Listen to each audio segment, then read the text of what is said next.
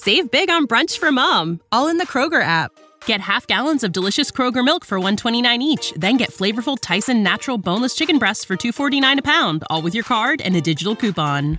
Shop these deals at your local Kroger today or tap the screen now to download the Kroger app to save big today. Kroger, fresh for everyone. Prices and product availability subject to change. Restrictions apply. See site for details.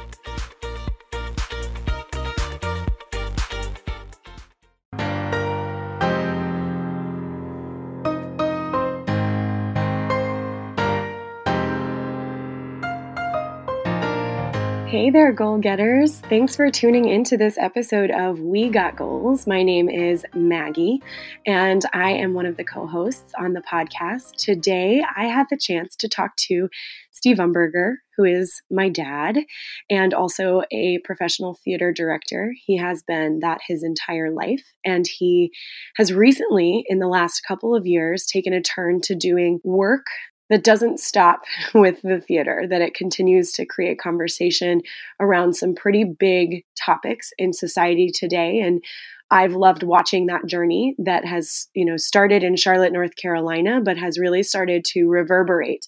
And uh, he's worked with the homeless population and the aging population for the past two years in a way that has lent itself to starting to create documentary style work and started to be um, purchased by universities who want to, to, tell that story and to start that conversation. And it's been inspiring to see from afar. So I wanted to interview him about that goal of to take a conversation that is something no one wanted to have and to bring it to the forefront. Um, he talks about the homeless problem in Charlotte as being a problem that has um, no face to it, that people skate around it. They push it to the corner. They don't want to talk about it. And so he confronts the issue head on by quite literally interviewing and creating a script around seven homeless individuals' stories and lives, and then didn't stop there, but put them on stage and had a full house of an audience come in to see the production and then host a, a talk back afterwards and then he produced an entire documentary on that experience of two years of interviewing these individuals about their lives and their journeys. What he found was that above all, community resonates with everyone, and the power of a community is unlike anything else. It's something we talk about at a sweat life all the time, something we have our firm foot in the ground on. And it was really cool to see him and to hear him talk about the exact same thing, but in a very different context. And so it's inspiring to know that no matter what your calling is, what your passion is, if you open yourself up to the power of a community to not only surround yourself with, but to lift you up, big things can happen. And so this is my interview with Steve Umberger about those two specific stories, but really about the power of community at large. So I hope you enjoy. I'll sit, I'll be on the road, I'll be back. I'm just reaching for a goal. All right. Welcome, listeners, to the podcast. Thanks for stopping in. I have the great pleasure of sitting next to Steve Umberger, who is my dad. I'll just get that out of the way and say that we don't have a last name coincidentally the same, but uh, you're my dad, Steve, and you, for my entire life, have been a theater director. Uh, you were the first owner and operator of the only professional theater company to exist in Charlotte, North Carolina, Charlotte Repertory Theater. Uh, and you've done a lot of plays throughout your life, uh, which I can't wait to get into talking to you about. But particularly, I'm excited to have you on this podcast because of the theme that has existed for us on the We Got Goals podcast for the last quarter, uh, which is contributing generously. And I think we're going to get into some really interesting conversations about where you're taking theater and the medium of theater to start big conversations around some big topics. Um, so, thank you for joining me. I'm looking forward to talking about it all. uh, so I know, and for the listeners at home, um, I have been able to visit whenever I come home to Charlotte uh, from Chicago to see a lot of the works that Steve has created throughout the years. And so something that he's doing now is working with two specific populations that are underrepresented the aging population and the homeless population, and not just underrepresented, but almost kind of pushed to the corner because we don't want to talk about it. Marginalized. Marginalized. So I want to hear first from you your journey to choosing to start creating works about these two groups. I want to get into a lot of it, but specifically how your past of working in theater has led you to want to do this work now. Well, the first thing I'll say is after doing about 250 stage productions, I was interested in doing something a tiny bit different, shall we say. And I was also interested in exploring real lives, real stories with real people. Mm, sometimes when you're in the arts, in theater or in film, mm, sometimes you feel like you're preaching to the choir because there's an automatic audience that appreciates those arts.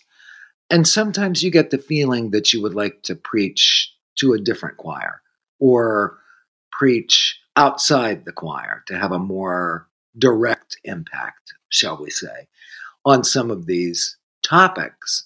So, after having done lots of plays for those audiences that love live theater, I became interested in documentary kind of work, meaning real people, and trying to combine the experience of real people and their words, their lives, with stage production.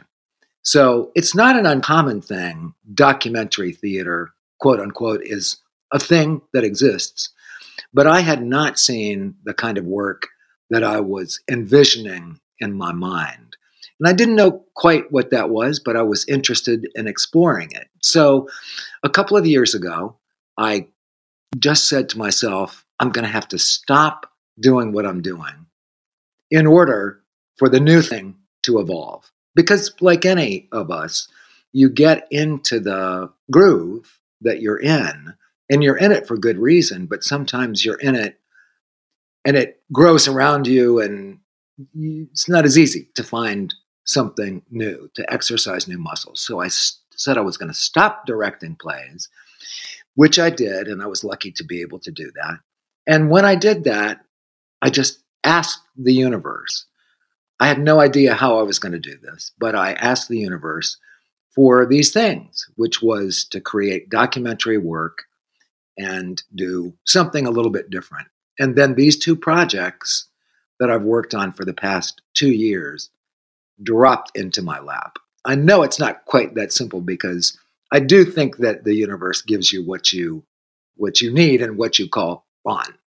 Well, okay, so I want to pause because that is a, a point of differentiation among a lot of our guests on the podcast that when we talk about goals, because this in general is a conversation around goal setting, and then we kind of stem from there. And I think talking to you, it sounds like you're of the mindset of manifestation and letting things unfold.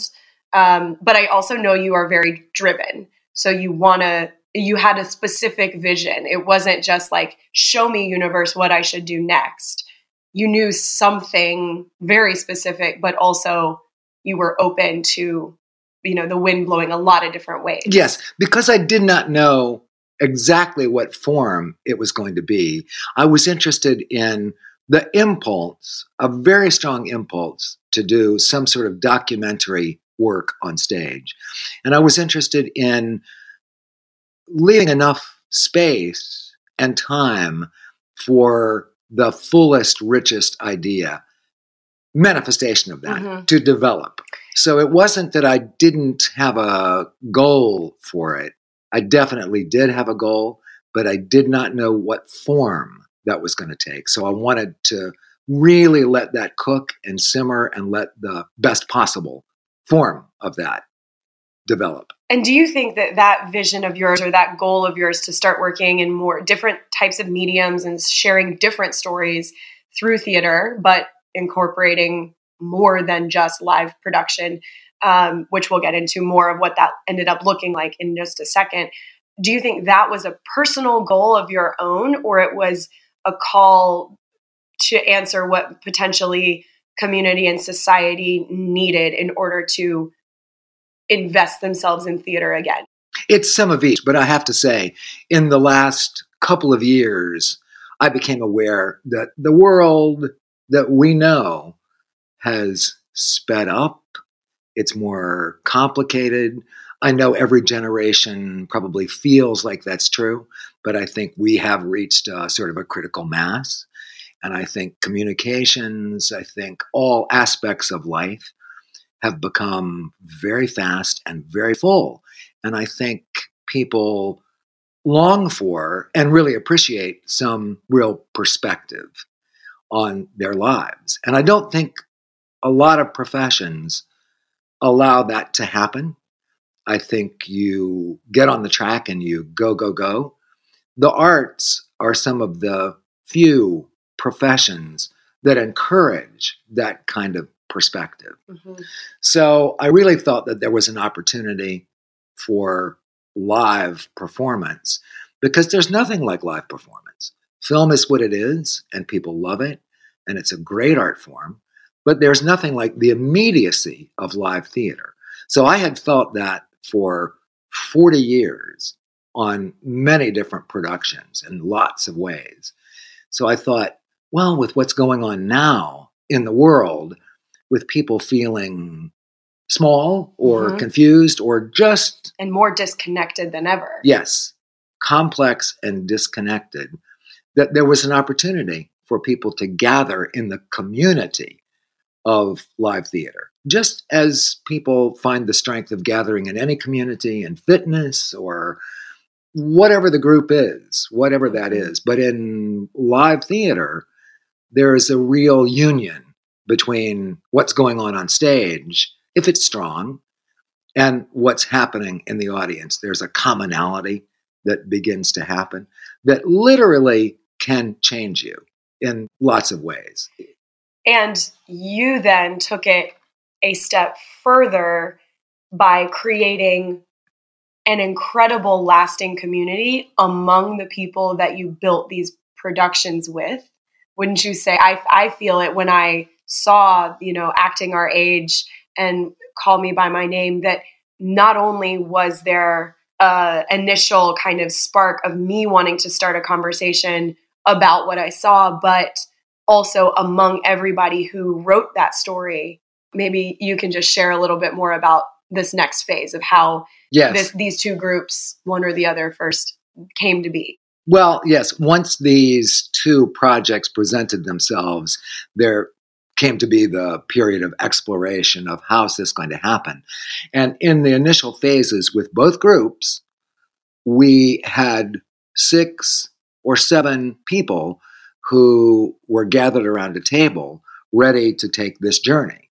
We none of us really knew what this journey was going to be, but we did know that it was going to be using their life stories to create a piece of theater that was going to be performed live and be developed over an extended period of time.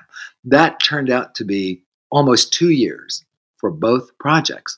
So that's a very, very deep dive that is uncommon in people's lives, let alone in the arts, because the arts, like everything else, are economically driven and it's difficult to find funding for projects that are that extended. So, over those two years, people can't help but become close mm-hmm. because gradually, incrementally, they're sharing their life stories.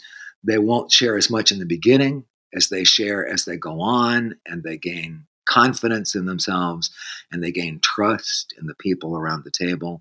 It's really a microcosm of what can happen when a community comes together. Mm-hmm. When they come together and then they get to know each other and then they bond that's exactly what happened. So both groups, in their different ways, and I like to say it was so interesting working with these two concurrently the homeless population and the homeful population. Mm-hmm. They were very different in so many ways because this group of older people were in a retirement community that they were basically set for life. They were just fine.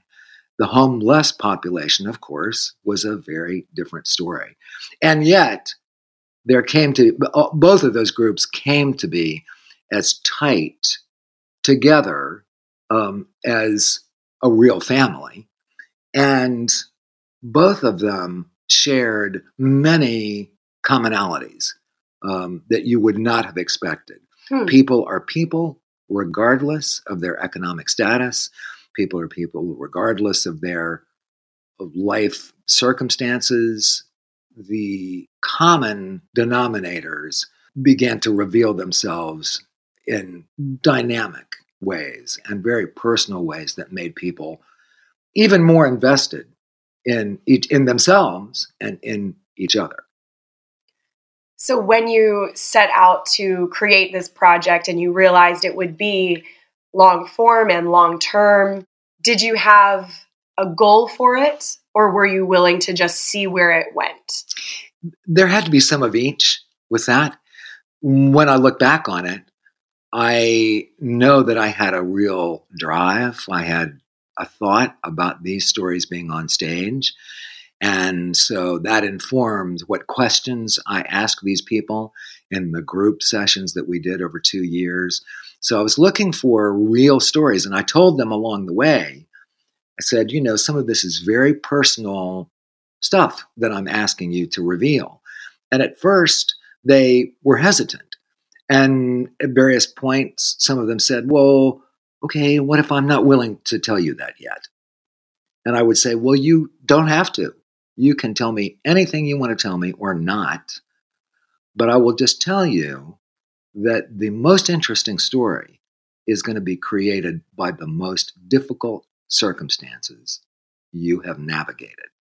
When you think about a play or a film, when you think about what you really have enjoyed, what's really been fascinating, what has involved you the most in a play or a film, it's usually people who have life and death kinds of problems, really important turning points in their lives that present themselves and then get resolved. So once people understood that that was the framework for it, and they became more and more of a family, they became willing to share these things. And then they looked back on it in the latter phases of it and they thought, I can't believe that I've shared all this. And then, right before we did these things for audiences, before we went public with them, they had moments of, you know, their hearts in their throats because they realized that they had spilled the beans, so to speak. But they were confident by that point we had become a strong unit and they were mm-hmm. confident that their stories were worthwhile, that somebody had asked them about their lives, and that they had been validated in a way that had never happened. So they were confident in the possibility of the stories. Then, when we actually performed them, and both of these groups performed to full houses, which also made them incredibly nervous and incredibly excited. And then the response that the audiences gave them was so gratifying for them because all the audiences saw themselves in all those people's stories. So I've said everybody has a story, and that story connects to everybody else's story. So it was a wonderful example of all that arc playing out in both of these projects. And then I'll ask you first, I'll offer up the little tidbit to the listeners that you initially wanted to you obviously wanted to interview real people but you thought you'd have actors perform it. I did. And then you realized that would not pan out or that could not possibly give the same impact or offer the same potential that the real people had. So how did that kind of shift the whole arc of the the journey of this and probably for the better. When I first went into these, I had built money into the budget for actors because when you go in with real people, you just really don't know what's going to happen. And particularly with the homeless population, I had no idea if they would be willing to do it, if they'd be capable of doing it, just what that was going to be.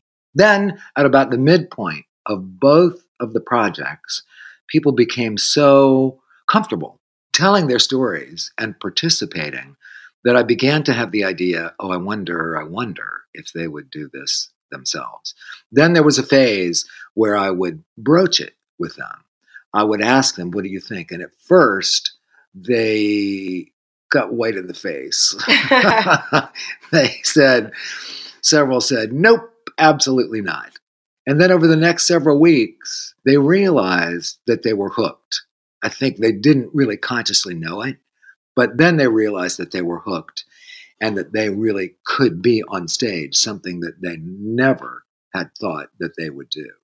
There's this other dynamic that brings up this other dynamic of people being able to do things that they never expected that they could do and to have the satisfaction of doing something like that. So after that midpoint, they became more and more comfortable. And then finally they said, okay, we'll do it. And by that point, they were in, they were totally in. Then it was a matter of how do we do this? So there was some directing involved with them, just as there would have been with actors around the table. And because they were so invested in the material by then, in the whole project, they had a way of doing what they were doing and telling the stories that they were telling that would not have been possible if professional actors had done it. And I said, looking back on it, that if other act if actors had done it rather than the real people, it would not have had the impact that it had. Because even though there's not the versatility, there's not the technical expertise, there's not the vocal training, all those things you would expect from an actor. You have authenticity. You have the real person telling about the time that they became homeless and then what they had to do to walk down the street and find the support, find the people that they needed to ask, What do I do now? And you have that very person talking about how they climbed out of that situation. There's practically nothing like the authenticity. It's a little bit like when you watch a documentary and somebody is willing to let you into their lives. But this is a little different because it's live theater and we're presenting it from a stage. So it's not something that people really expect. There's a freshness about it that was really gratifying, I mm-hmm. think, for everybody involved. And part of the reason why I wanted to interview you is not only because the conversation that you started among the audience members, because there were talkbacks that happened among the cast on stage and the audience in the in the house, which right. probably did you know start a lot of great positive conversation in a real way that we just don't get anymore because we interact either with digital like the news that you can't actually have a back and forth with. You just hear and then you make your own opinions and you go on with your day thinking those things right. rather than asking questions of each other. But also, I think there's this kind of nagging feeling that a lot of people feel that want to do something good in the world, but there's so much to be done and there's so many issues to tackle and they're huge and they're daunting and there's no way one individual can impact everybody and there, there can be this sort of sense of helplessness about that. But what you did for how many people were in each cast? One had six and one had seven. So for 13 people over the course of two years you and the rest of your team gave those 13 people a voice that had not had one and never thought they would have one yes that's true like you told me about one of the people in the homeless group that came out of her shell and had confidence she never knew she would have. And I just don't know if I've had that kind of impact on anybody. And I, and I think we all, if we knew we could impact a small group of people in that way, we would do it rather than thinking, how can we change the whole world? Yes. Yes. No, I, I agree. That's one of the reasons why I really wanted to be involved in this kind of project to begin with, because I wanted to find out, for example, with the homeless project, I wanted to find out who that population is. You know, we hear so much about it. It's a problem, it's a growing problem. It's an impossible problem. But it's a faceless problem. But it's a faceless problem. I say we've also done a documentary about that project. So this has multiple levels. We did it on stage and then we made a documentary about the whole project. And in my interview, I say um, the homeless problem is something you don't look at, it's something you pass by. It's something that is an amorphous thing that people really are uncomfortable approaching. And I wanted to confront that. I wanted to say, well, who is that population? I hear about this and I have impressions and stereotypes, but what is it? So sometimes all it takes is the willingness to look at it. What I found was not anything like what the stereotype was. The stereotype, like in any group, it exists in that population, but it is so much more than that. And anybody who has seen this documentary or the stage production will see that these people are resourceful, they're intelligent, they're creative, and they're very industrious. None of those words, I think, would people apply to the homeless community in general. If you really think about it, you'll think, well, people are people, and of course they're going to be all those things. But there are some populations and some problems, like the homeless one, that people sort of don't consider on a real level. They don't really take a look at it. So that's one of the things that I think this project can do. And for the aging community, people have more of a sense now of the various colors and strengths of that community, but still there's stereotyping that is involved. And when you really look at this group, you see three 95 year olds all the way down to 73 year olds. And you will find within them dynamics that not only will you identify with, but that are amazing in terms of the strength and the imagination that they have used to navigate their lives. So, if we were to take a step back and, and you were to look at your career and the trajectory, the track of wanting to do theater because it's fun and it was your calling, to wanting to create a professional company because a community, a, a greater need for a society to have connection, and then to then take that connection and start a conversation. Um, what is a goal that you've had that you're proud to say you've accomplished over this time, and why why was that important to you? I did sort of come in at birth with this desire. I've never wanted to do anything else. And from the youngest age, I was forcing babysitters to write and perform plays with me. And I was involved in school plays. It's always been my track. And I think we do things sometimes because we're called to it. You know, we're, we have intuition about it. We follow the dream, the spark, the whatever it is. And then it's only after you've done it and you look back on it that you can get some perspective on why you did it and what you got out of it. You know, the arts are so many different things. And theater, for example, for a lot of people, theater is entertainment. Theater is musicals or tap dances or, you know, it's a lot of things. For me, can involve those things, but it really is about a kind of um, human exploration. That doesn't have to be ponderous, doesn't have to be serious or dramatic. Can be those things, often is those things.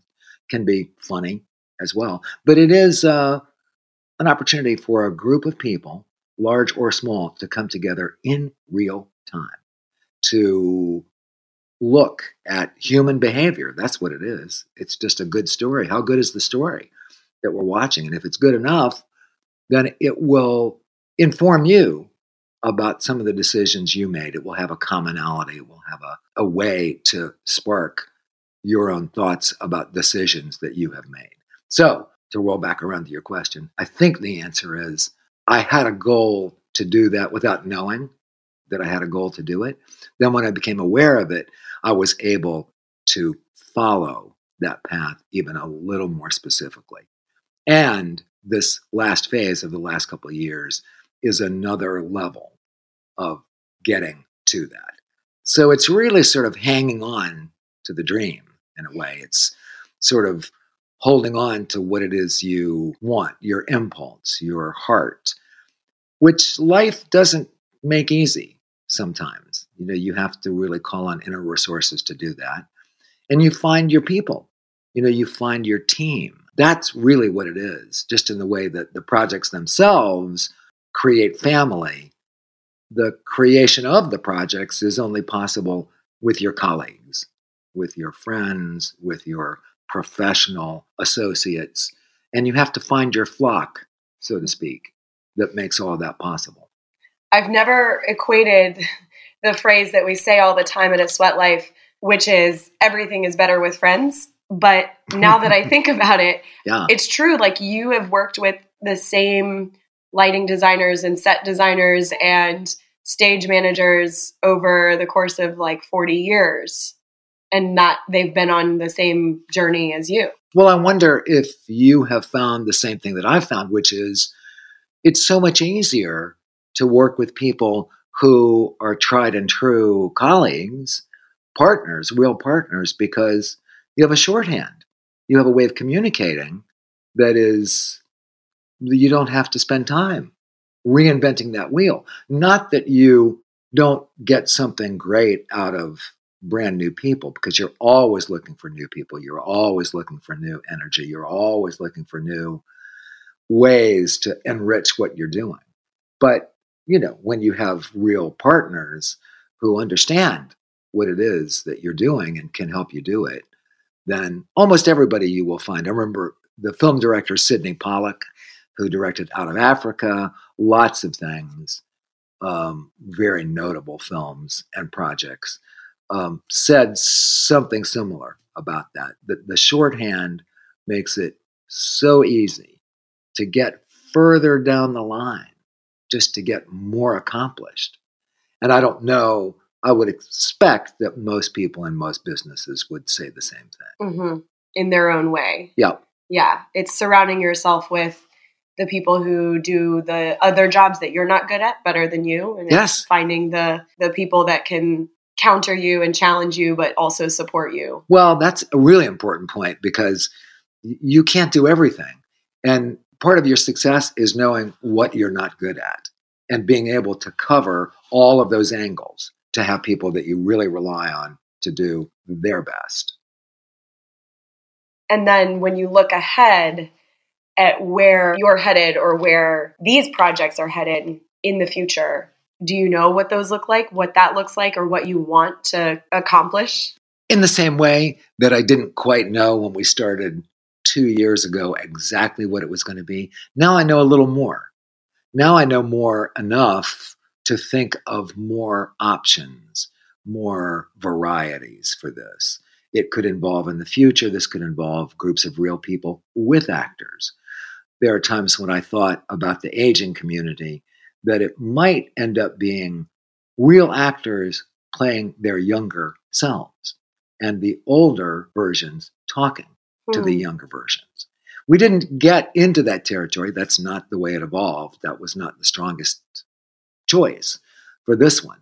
But that's just one example of things that might happen. There's also a combination of stage work and film work there could be more that happens on a screen behind them uh, about their lives. They could talk to themselves on screen. There, these are all options, ideas that have evolved as a result of doing all this.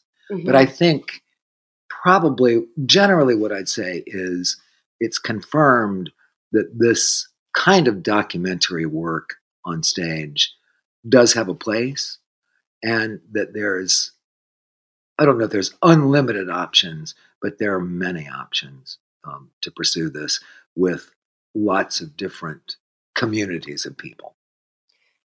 Totally. So, I mean, so that it's just the tip of the iceberg, really. Yeah, it is. So, a two part question, which may be the same answer from you, but when people who watch or consume this media see the live production of these stories, one or the other or both, what do you want people to ask themselves? Or is there anything you want people to get out of this? I guess a goal for the audience. I'll ask my second question after. I guess I would say empowerment to that because I don't think that people think of themselves as actors, certainly, and they don't realize until they see some reflection of it what the value and the accomplishment of what they have done really is. And I think when you see a play or a film, you can recognize behavior. You can say, oh, that character, I've been through that kind of situation. But there's something different about hearing and watching real people, quote unquote, people who are not actors telling things about their lives that are very similar to your life because they're not dramatic in the same way that you would watch a crime drama where somebody is killed and the family has to somehow reconcile all that. It's not that kind of thing often. Sometimes it's the really small things. But the small things can be as heightened. Life is made up of small things. So when people see this, hear it, watch it, they automatically jump into those shoes and they feel empowered in some way that they never knew they could. All the responses that we heard from audience members were about how it reminded them of their families, of the decisions they'd made about their careers, about the children and how they'd raised the children and those problems, those challenges. It brought it all into a really personal sense of belonging and, again, empowerment. And it's empowering too to be able to have a real conversation with real people where you can almost like ask the source rather than hearing second party or third party perspective of what other people might need. It's like I'm thinking specifically about, I think it's one audience member, you can correct me if I'm wrong, raised their hand at the end of the production called Call Me By My Name, which is of the homeless population. And they said, What do you need? Mm-hmm. You know, yeah. it was like, I want to help. What do you need? And the answer wasn't just hand out food on the street. Yeah, right. Yeah, it's not to hand out food on the street. I mean, food is a way to mask it, to mask the problem, is what we found out. There's a lot of food on the street. I think that's what people, one of the things people don't understand is that the homeless population often does not have a problem finding food. They need affordable housing. They need affordable housing. They need a place, as one of them says in the script, we need a physical location with walls and doors and windows, something that we can help ourselves to get back on our feet. We need transitional help with employment, with training, with sometimes the basics of life they all talk about how life has become so difficult for them that they need retraining in things like writing checks, in maintaining a bank account. Some of the very simple things that you don't realize that they may not have known um, ever, but that in the stream of life, it moves fast. It does move fast. And those skills and those ways of doing things have become lost. Mm-hmm. So it's that they're they're not asking for a handout. None of them that we dealt with are asking for handouts. They're asking for hands up. That's actually a line in the script. Yeah. So then my second part of this question is more for you in having worked with both of the groups for 2 years. You heard stories and you heard the the making of what ended up being a powerful script that has a lot of nuggets of wisdom, uh, I'll call them, but you heard all the in between too.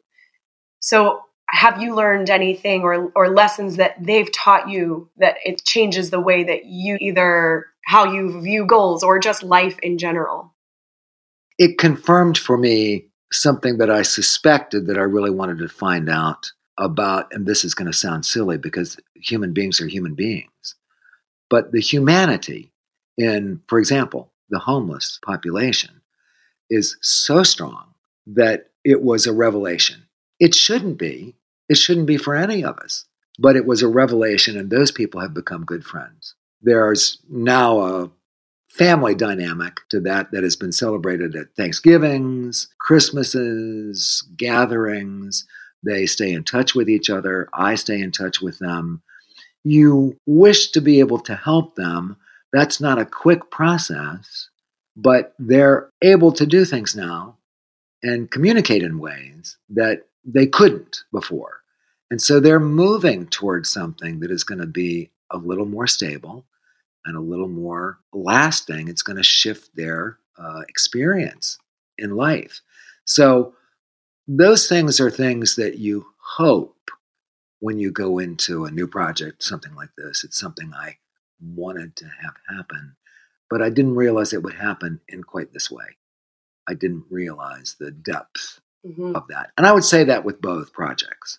It, it, it's only an experience like this in live theater you have to share your heart and your soul and your spirit. You share it amongst yourselves as you create it, and you share it with the audience. But that's essentially the same as any team.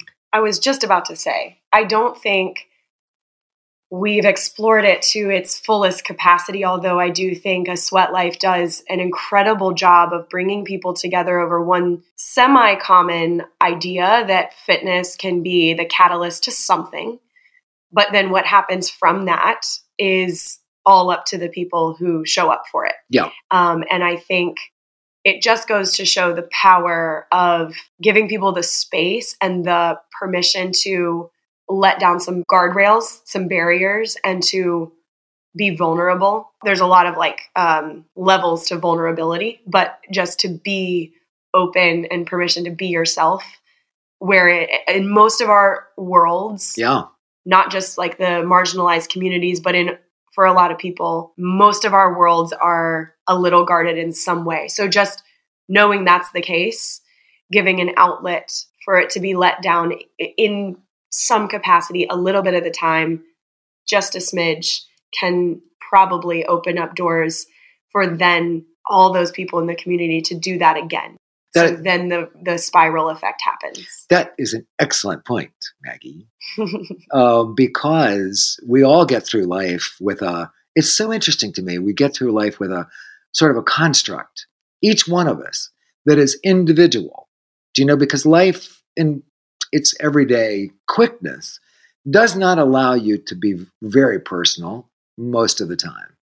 You have to kind of get on with it and you deal in superficial, hi, how you doing? I mean, you can be sincere, but it doesn't really call on you to um, be that personal.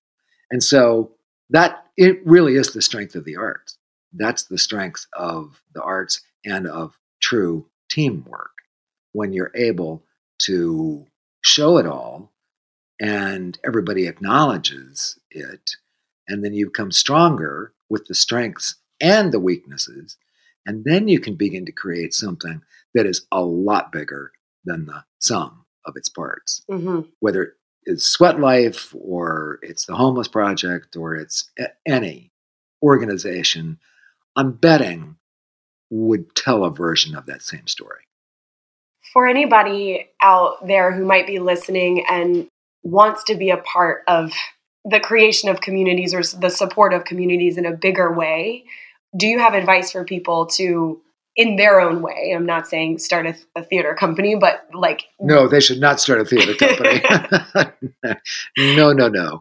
But should is there is there something that you've learned about how you might replicate this again, or something that people might take as some advice to to break down some barriers for others? Well, you have to be willing to just take a leap. That's all it is. Uh, it, it, it's not going to hurt you. That's what you have to know. You don't know how much it's going to help you but you have to be willing to take a little bit of a leap. And anybody who is thinking at all about anything, I know has an idea that they haven't done or something they have not paid attention to, some step they have not taken. Oh, they procrastinated or they've resisted. A lot of times it's resistance. Um, it's a comfort zone. But there's there's not any harm that's going to come to you. Do you know what I mean? When you realize that it's really just psychological.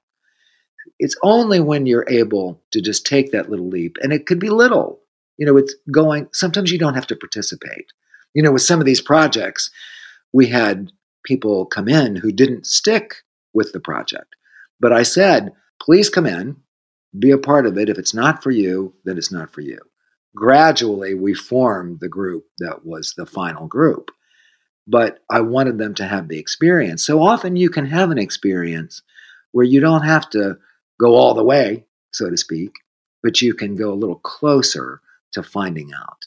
So, any of those ideas you have about helping a community or finding out, it won't hurt you to go to a mm-hmm. meeting. It won't hurt you to go talk to somebody. You don't have to do any more than you can do. But often you'll find yourself doing more than you thought you would do. I love that. It's great advice to take away when the world can feel daunting, to just start small and you don't know what kind of ripple effect you could have. That's the only way you can start is small. That's the only way that anything big ever starts is small. How can people find you uh, if they want to? Can they watch the documentaries yet? I can't tell you ways yet to do it, but there will be ways, and people can find me at steveumberger.com.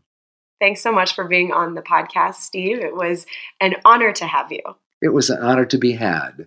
Girl, I said I'll be on the road, I'll be back. I'm just reaching for a goal.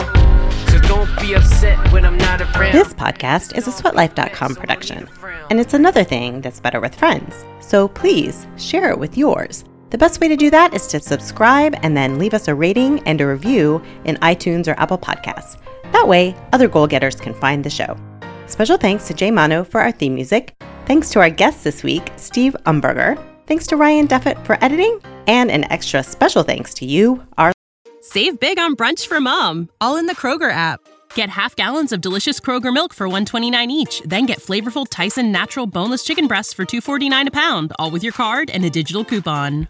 Shop these deals at your local Kroger today or tap the screen now to download the Kroger app to save big today. Kroger, fresh for everyone. Prices and product availability subject to change. Restrictions apply. See site for details.